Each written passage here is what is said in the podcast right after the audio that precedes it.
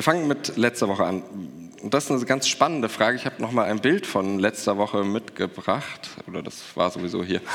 Ähm, das war nämlich die Frage, die Aufforderung zur äh, überwindenden Liebe. Also letztlich könnte man sagen, die gesamte Bergpredigt richtet sich die nur an Christen, an die Kirche, an Gemeinde, oder ist sie weiter gedacht in Politik, Staat und wenn ja, wie?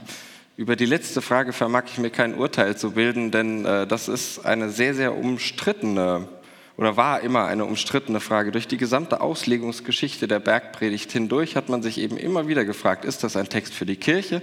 Ist das ein Text für alle? Und hat da ganz unterschiedliche Antworten drauf gefunden. Ähm, Bismarck zum Beispiel sagte, mit der Bergpredigt kann man keine Politik betreiben.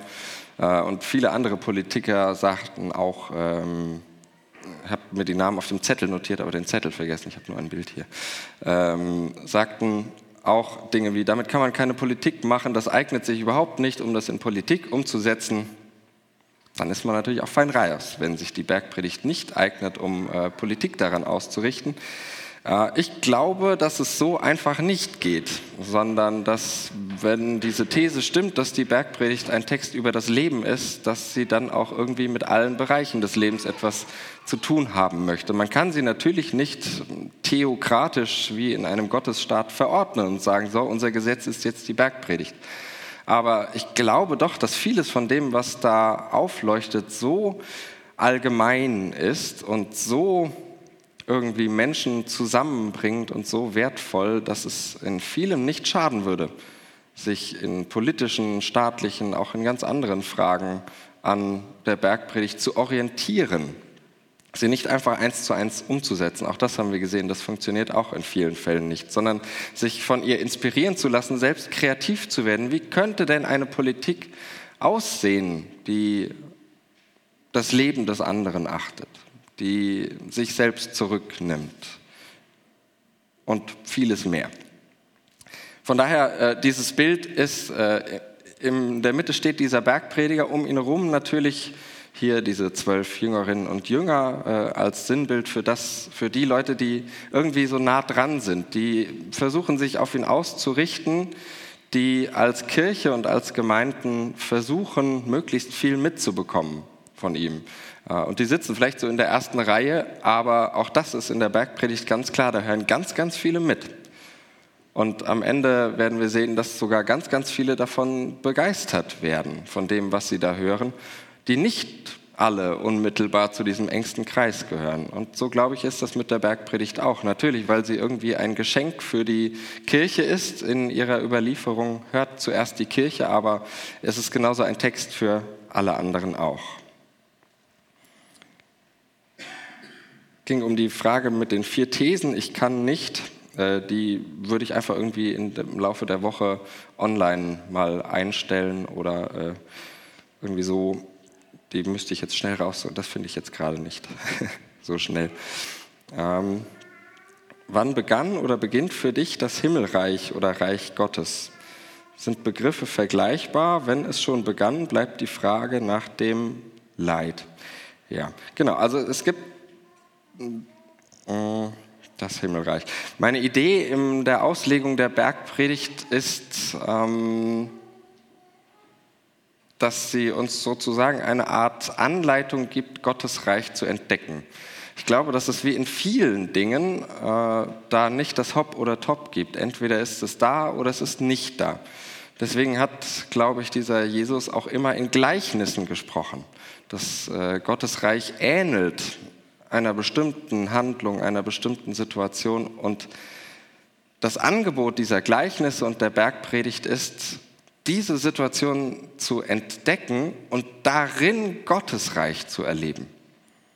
Sich nicht aus der Welt zu entheben irgendwie, als müssten wir irgendwo anders das Gottesreich finden, sondern inmitten dem, was zwischen uns Menschen passiert, zu merken, da passiert etwas, das nicht einfach nur aus den Dingen herausfließt, wie sie eben so sind, sondern da passiert etwas, wo ich an das tiefste Geheimnis des Lebens, an wie Theologen gerne sagen, vielleicht an den Urgrund meiner, meines Daseins gelange, wo ich merke, da ist etwas so Mächtiges, dass es Leben schaffen kann, etwas so Mächtiges, wie dass es ein ganzes Universum schaffen kann. Das ist die Idee von Schöpfung, zu sagen, da passiert etwas, was nicht einfach oder was so überwältigend ist, dass wir es mit den Mitteln unserer sonstigen Sprache nicht zu fassen bekommen.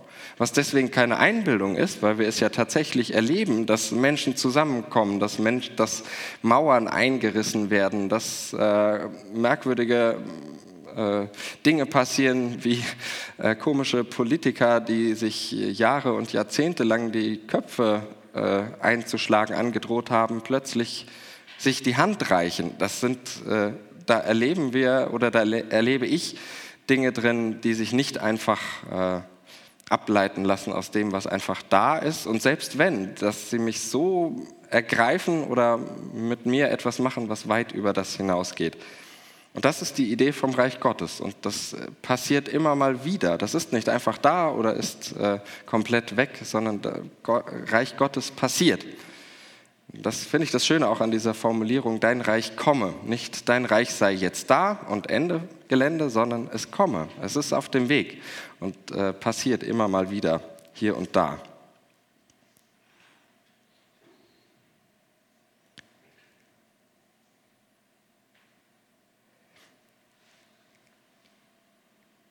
Dann äh, die letzte Frage, ganz spannende Frage. Die Bergpredigt ist vor Tod und Auferstehung. Der Heilige Geist war noch nicht ausgegossen. Wo ist das Wirken des Heiligen Geistes im Zwischenmenschlichen in Bezug auf die Bergpredigt?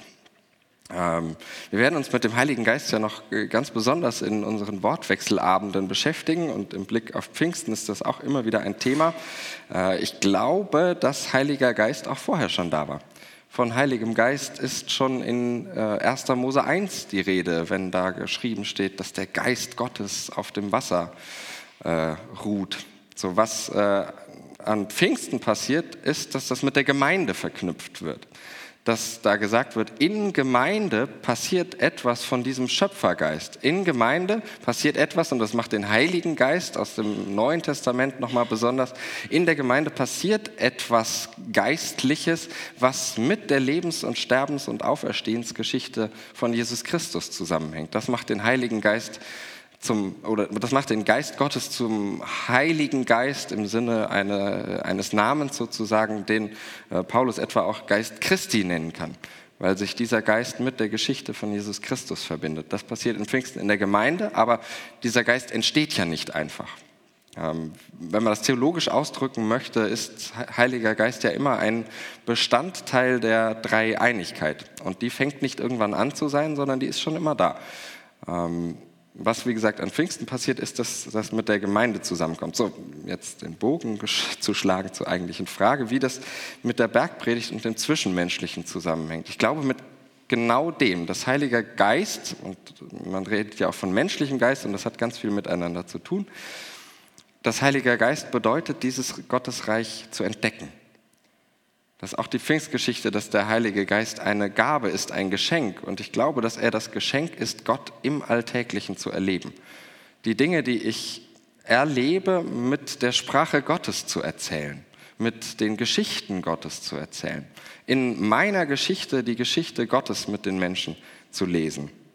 Ich glaube, da passiert Heiliger Geist. Und das macht noch viel mehr mit Menschen als einfach nur so ein Verstehensvorgang, der äh, irgendwie intellektuell bleibt und mich dazu bringt, irgendetwas zu verstehen und zu sagen, ja, so ist das und fertig, sondern wo ich anfange, meine Geschichte und Gottes Geschichte und die Jesus-Geschichte miteinander zu lesen, da passiert etwas mit meinem Leben.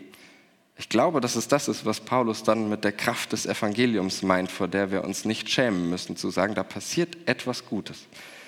Da passiert etwas Gutes mit mir.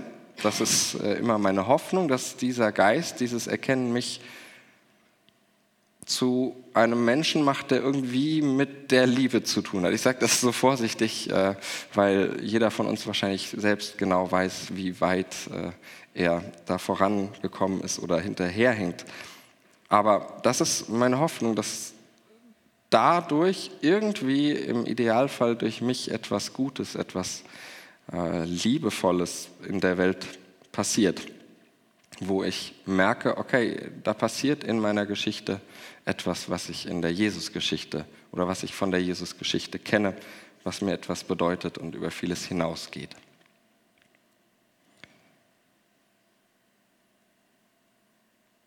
Es gab noch eine letzte äh, Frage, dann habe ich, glaube ich, fast alles abgearbeitet. Die nehmen wir uns jetzt noch schnell. Wie kann es weitergehen mit der Auslegung, wie wir sie bisher mit der Bergpredigt betrieben haben?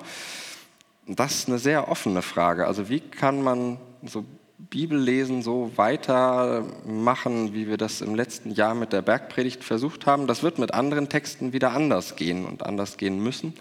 Aber ähm, meine Idee ist, dass wir das miteinander einüben, indem ich das versuche, euch irgendwie vorzumachen, äh, dass wir miteinander vor allem reden. Und deswegen finde ich diesen Wortwechselabend so unglaublich wichtig. Das kann nur weitergehen, äh, wenn man sich damit beschäftigt. So, sonst höre ich das und äh, das ist ja dann ganz schön und das sind dann vielleicht interessante Gedanken äh, mit der Bibel, aber schon beim nächsten Text, äh, wenn ich damit nicht selbst anfange, auch zu arbeiten, stehe ich wieder vor diesem Text und habe eben nur das, was äh, ich so sowieso von den Texten weiß. Von daher miteinander zu reden, miteinander zu arbeiten und immer wieder darum zu ringen, wie verstehen wir denn Bibeltexte, was haben sie mit unserem Leben zu tun. Das ist, glaube ich, die Art und Weise oder der Weg, auf dem sowas weitergehen muss, äh, Bibeltexte ins Leben sprechen zu lassen.